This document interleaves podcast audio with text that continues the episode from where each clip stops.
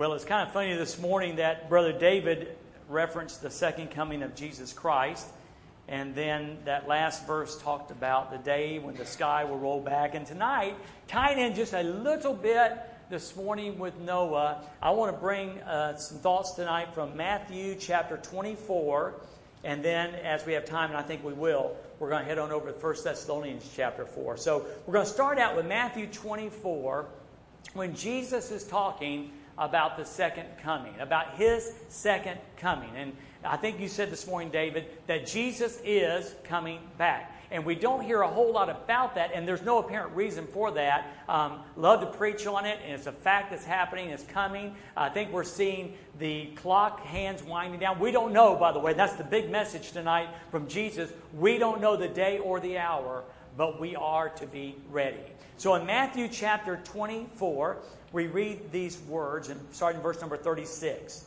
Jesus says, but, but of that day and hour no one knows. So we do not know, we do not know the day or hour that Jesus Christ is coming back, but we do know with certainty to fact that he is. And you know, it's probably good that we don't know the day or the hour because, one, it could lead to us being lazier than we are with kingdom work because we'd say, oh, well, he's coming back. But also, if we knew when he was coming, we might say, well, I can go ahead and sin just a little bit more then. I know it's crazy for Christians to think that way, but sometimes it happens. And so we can go and sin a little more because I've got time to repent because I know he's not coming back to a certain time. So Jesus says, No one knows the day or the hour when he comes, not even the angels in heaven, but my Father only. This is one thing that is held to the Father. And one day, we don't know when, but one day the Father will turn to his Son and say, as the bridegroom, Son, go get your bride. Go get your bride. And he will come back and he will take away his church out of this world. Amen? And listen, it's good now, it gets better then. It's good now, it gets better then. Then he says these words that tie in with Noah. But as the days of Noah were, so also will the coming of the Son of Man be. As it was in the days of Noah, so will it be in the coming in the days coming before the Son of Man. So, so we know for a fact that it will be like the days of Noah. But what does that mean? Well, most certainly it means this. And this is something you, I hope you were able to get this morning that as, as, as Noah and his sons were building the ark, business went on as usual. Most certainly, there was the heckling every day as life continued by, just like they heckled Jesus on the cross. I am, I, I we can say with certainty that, that Noah was heckled in much the same, same way. Um, as he says, they were, they were giving in marriage, they were eating and drinking, marrying and giving in marriage until the day that Noah entered the ark business as usual. And think today how the world is. It's the same way. We live in a world today, and by the way, unfortunately, unfortunately, it's the church. It's the church. We kind of understand today because the world acts like the world. They don't give. You know about you know Jesus coming back. They go, huh? What is that? You know, I still remember the old thing back in the 60s and 70s when people write on the, excuse me, would write on the latrine straw, stall, latrine stall, Jesus saves, and invariably somebody put what? Green stamps? Y'all do remember green stamps, don't you? Yeah, well, that was a standard latrine thing going on in the bathroom stalls. They'd write Jesus saves and what green stamps. You get that the world, but the church is so lackadaisical about the second coming of Jesus Christ. But he is coming back. And most certainly also, also, certainly the author was speaking about, um, Jesus is speaking about the fact that as the days were in Noah, certainly the sinfulness of the latter days. Um, over in uh, 2 Timothy, uh, excuse me, yeah, 2 Timothy chapter 3, it says this, But know this, that in the last days perilous times will come. For men will be lovers of themselves, lovers of money, boasters, proud, blasphemers, disobedient to parents, unthankful, unholy, unloving, unforgiving, slanderers, without self control, brutal, despisers of good, traitors, headstrong, haughty, lovers of pre- pleasure rather than lovers of God. And, and this is so interesting. Having a form of godliness, but denying its power. And from such people, turn away. So, certainly, when Jesus said, as it was in the days of Noah, as you heard this morning, it was such a dark time in human history. Please keep in mind what I said this morning. Man is not getting better. Man is not, we are degrading. There's a degradation of men. It's going downhill. And as the, as the clock winds down, it's going to get more and more and more evil, more sinful. But then life continues. Life continues. I've always been amazed when we get people sometimes who, who are so close to death. And Terry, you've seen this. You saw this down at the nursing home. People so close to death and still want nothing to do with God. Do not want to hear about God at all. It's amazing to me how brazen people are and facing eternity without God. So it was in the days of Noah, and so it is today. And the Bible says, verse 39, and they did not know until the flood came and took them all away, so also will it be with the coming of the Son of Man. Church, Jesus is coming back. Jesus is coming back. You know, again, no one knows, please hear that. No one knows, not a prophet, not the son of a prophet, but certainly we're seeing signs of the times are everywhere in this culture. Like never, never before, we are seeing that. Um, somehow, when probably thinking about this message, I started singing a song. Uh, in fact, I think I started singing it in staff meeting. Uh, even in staff meeting, I sometimes break into to song. And I sang part of this song, and I did the math, and this was written by a guy named Larry Norman. Anybody remember Larry Norman? 1969. 1969. Now, I'm going to make you feel really old tonight if you're anywhere near my age. That was 48 years ago. Can you believe that? Even as I say those numbers, I can't believe it. Almost 50 years ago, 1969. The theology is probably not perfect, but for 69, and notice again, they were thinking about the second coming 48 years ago. Larry Norman, it was a contemporary rock Christian song of that day. Life was filled with guns and war, and all of us got trampled on the floor. I wish we'd all been ready. The children died and the days grew cold. A piece of bread could buy a bag of gold. I wish we'd all been ready. There's no time to change your mind. The Son has come and you've been left behind. A man and wife asleep in bed. She hears a noise and turns her head. He's gone. I wish we'd all been ready. Two men walking up a hill, one disappears, and one's left standing still. I wish we'd all been ready. The father spoke, the demons dined. How could you have been so blind? There is no time to change your mind.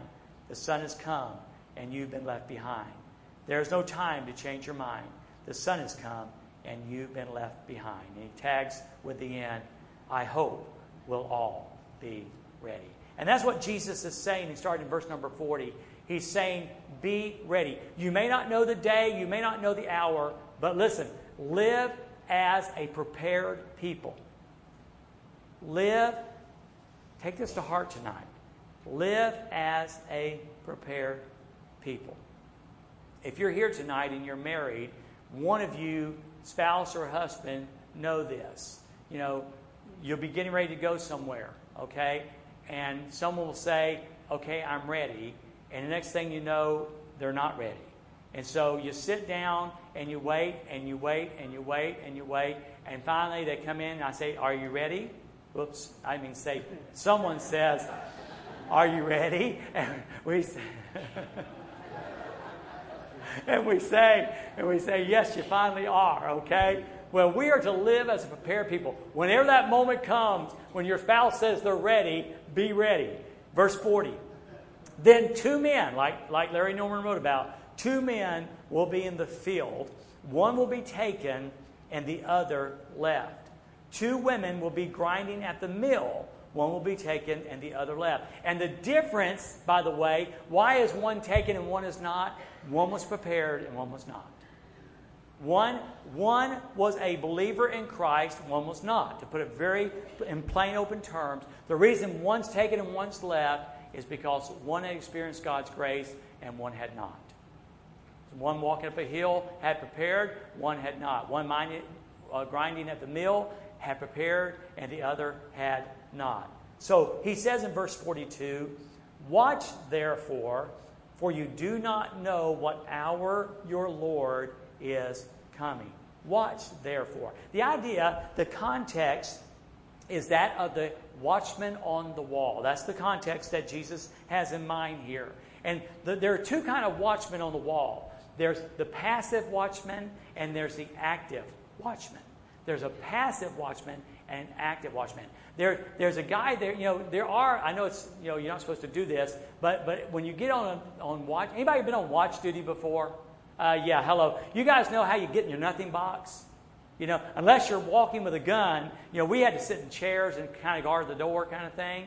And you could get in your nothing box, and you may be on guard duty, but you're like 10 miles away in your brain. Okay, that's passive watching. And listen, the church is doing too much passive watching. It is time for us to be active watchers. And that means aggressively looking, aggressively expecting, aggressively waiting. Titus 3 9 says this. This is something we do today, we got to be careful of. But avoid foolish debates. We want to debate the craziest things. But avoid foolish debates, genealogies, quarrels, and disputes about the law, for they are unprofitable and worthless.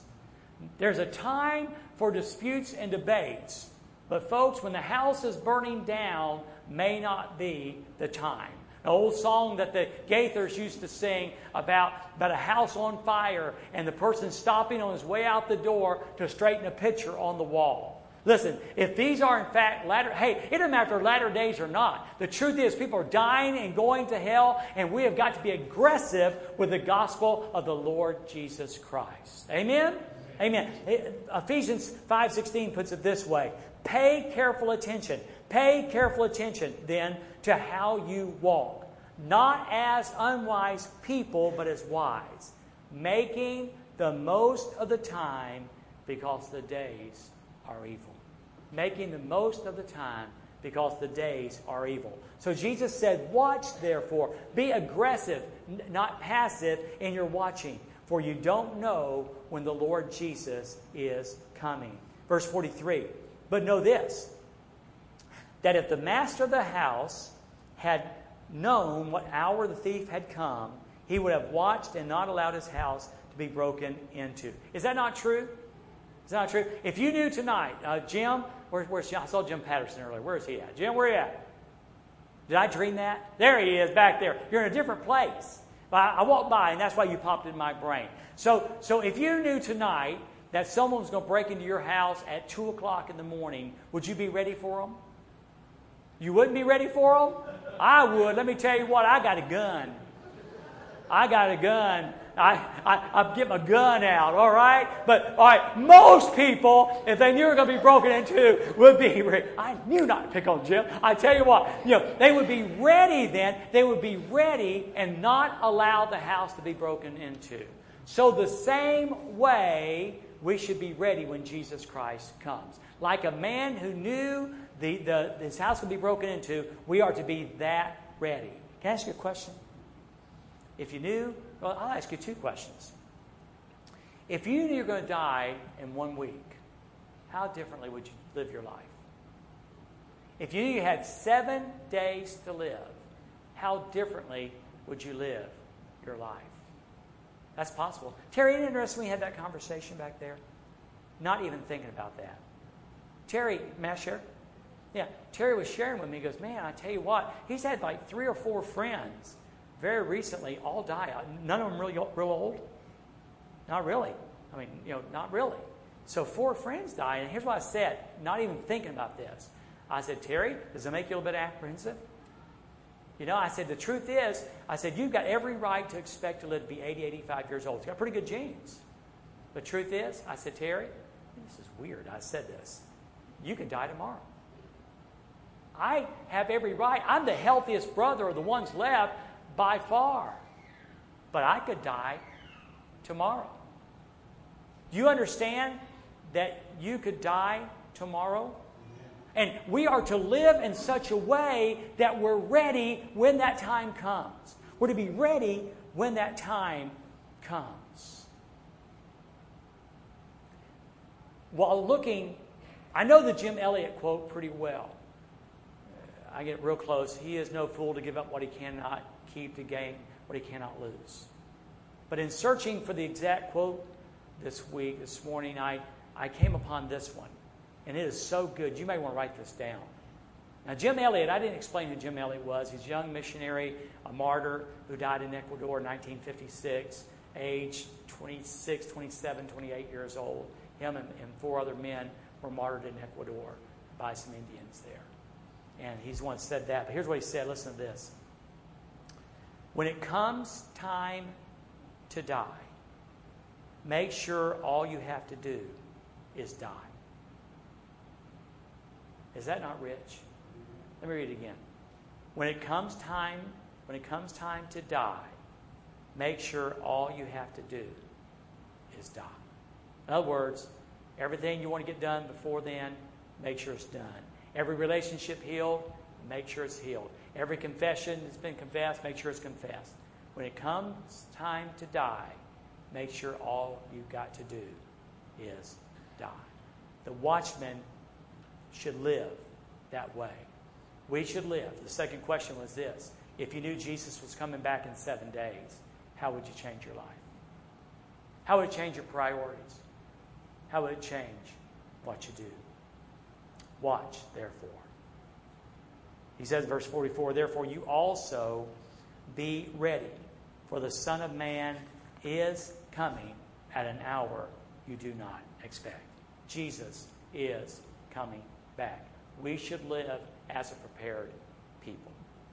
And then, again, not really with Larry in mind, knew what tonight was about, knew I was going to, was going to sing, why I was going to sing it, but really as I as I sang that song and remembered Larry, this became more alive. In 1 Thessalonians chapter 4, the, the setup is the church of Thessalonica was a young church and they didn't really understand what was going to happen to their loved ones. You know, I think, I think probably the, the third church of Thessalonica, they were kind of a young church and they had it in their mind that to be alive when Jesus came back was like, wow, and the ones who died are going to miss out on that. And, and, you know, so they asked, you know, what happens to them? What happens to them? Well, here's what Paul writes in 1 Thessalonians chapter 4. For this we say to you by the word of the Lord. In other words, this is a revelation that he received from Jesus Christ. That we who are alive and remain until the coming of the Lord will by no means precede those who are asleep. In other words, when the rapture of the church occurs, when, when the bridegroom comes back for the bride, when the rapture occurs, we who are alive will not precede those who died in Christ. In verse number 16, for the Lord himself will descend from heaven with a shout, with the voice of an archangel, and with the trumpet of God. And I love what the commentary said. They're not sure if that's three different sounds or how that plays out, but they said this mark it down. For those who hear, it's going to be a noisy affair. For those who hear, it's going to be a noisy affair. There's some debate whether the lost world will hear this going on or will it be just the church. But for those who hear, it's going to be a noisy affair. There will be a shout, the voice of the archangel, and the trumpet of God, and the dead in Christ will rise first. The Bible says that Jesus brings back with him the souls, that's in verse 13, 14. They bring the souls with them, and then those resurrected bodies are, are brought up out of the grave, and those two are united together. And the souls of those who have died and gone to be with Jesus are united with their brand new resurrected bodies. Somebody say amen. And then, and then that's then if we happen to be alive, and there's a chance. There, there's listen, have I said this? There's nothing on God's calendar that has to happen before the rapture. The calendar's clear. There's nothing in the, the Bible that precludes the second coming or the rapture of the church, the Lord Jesus Christ. He's ready to come.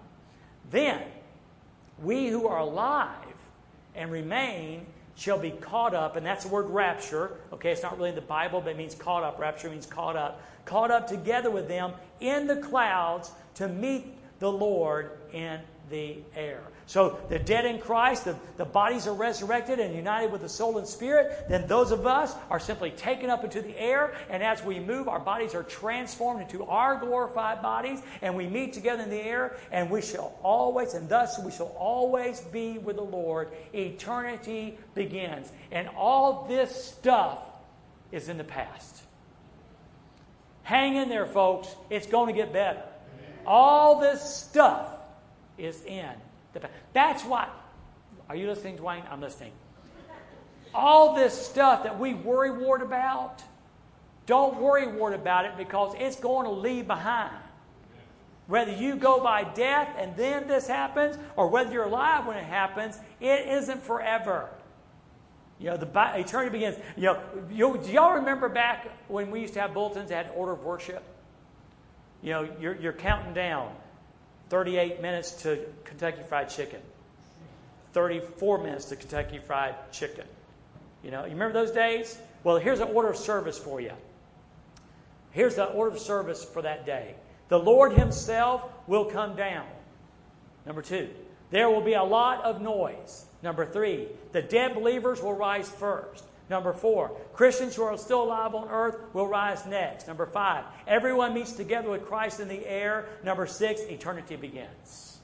Even so, come, Lord Jesus. Even so, come, Lord Jesus. He is coming back. And then in, in verse number one of chapter five, he says these words But concerning the times and the seasons, brethren, you have no need that I should write to you. You should know, he says. You should know. But see, the problem is we get so, we don't get so heavenly minded, we're no earthly good. We're so earthly minded, we're no heavenly good. Now, C.S. Lewis put it this way It is since Christians have largely ceased to think of the other world that they have become so ineffective in this one. Can I say it again? It is since Christians have largely ceased to think about the other world that they have become largely ineffective in this world. Well spoken, Dr. Lewis. Well spoken. Well spoken. So, concerning the time season, you should know about this. Verse 2 For you yourselves know perfectly that the day of the Lord will come as a thief in the night, because Jesus had taught us that. You understand He's coming? You understand nothing's holding Him back? You understand, those of you who are so wrapped up, you know, and worried about the affairs of this world that it could be over like that? He is coming back. And then he says, verse 3 But those, when they say peace and safety, then sudden destruction comes upon them as labor pains upon a pregnant woman, and they shall not escape. It will happen like that. I remember when Judy was expecting Jennifer, and we were new in the pastorate. I was still in the Air Force, and we were doing the pastor thing too. And um, that church that said, We'll teach you to be a pastor, well, one thing they said, We have these meetings every month at association or the annual meeting, and you have to go. I said, Okay, that's what we'll do. And so she was like nine months pregnant, you know? And so we get, and the, um, can I tell the whole story from the pulpit, or is that, are you sure? They would really like it. They would like it. If I cross a line tonight, would you be understanding? Okay? All right, so we're sitting there. Well, actually, we're laying there. We got home from the meeting. You know, went all night. You know, everything's cool. No warning signs. No nothing. You know, and we're laying there in bed. You know, and we're fixing to go to sleep. And Judy goes, "I, I think my water just broke."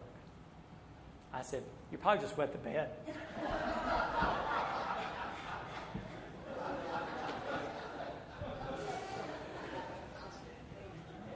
It didn't go very well from there. yes, her water had broke, and yes, Jennifer was born early the next morning. Uh, she went into labor. But so suddenly, just hours before, we were at the annual meeting, just like that. And that's when Jesus is coming back, just like that.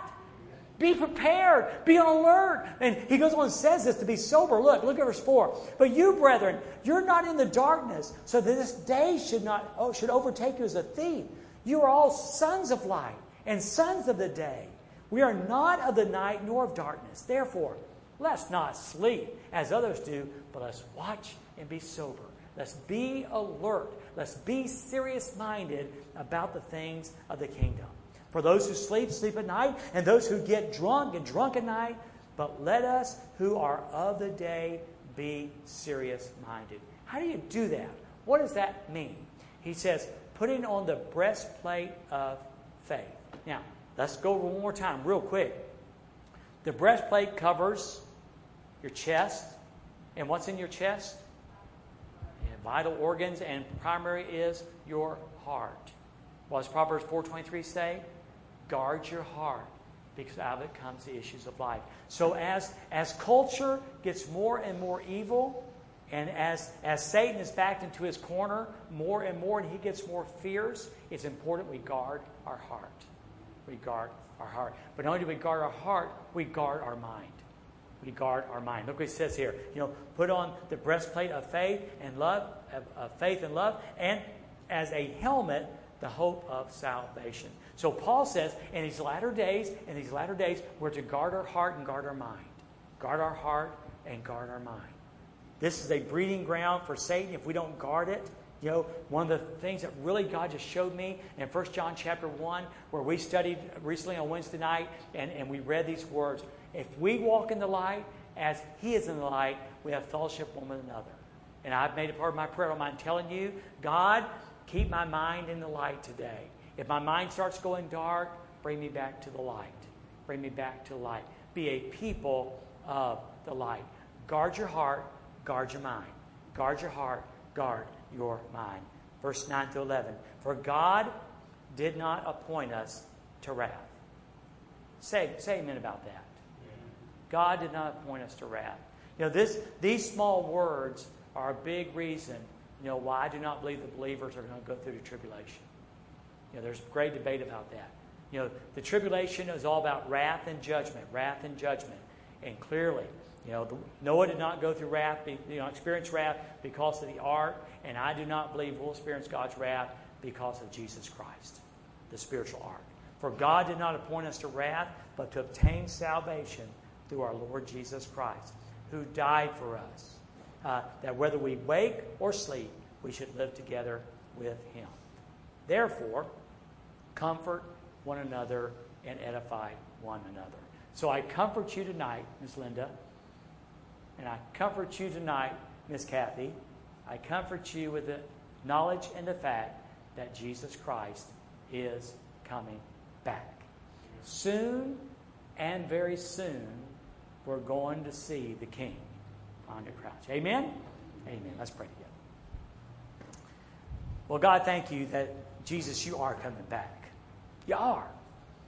And help us to live that way. Help us to live that way. Help us to have the mindset, the thought pattern, and the actions of a people that are going to heaven. May we live with our luggage packed, our hand on the doorknob, the shoes on our feet, ready to walk out the door. May we be not passive, but active as we live in this life. And Jesus, we want to declare tonight we believe you are coming back. We may not know the day, we may not know the hour, but we know you are coming back. And I want to pray right now, just like my friend Larry was prepared. By God's grace, he was prepared. I want to ask tonight that every person here would be ready, whether by death or by rapture, to see you. And that comes by experiencing your grace and turning from our sin. So I pray every person has made that great decision to follow Jesus. So we commit this time to you, our time of decision. Use it for your honor and for your glory. In Jesus, I pray this.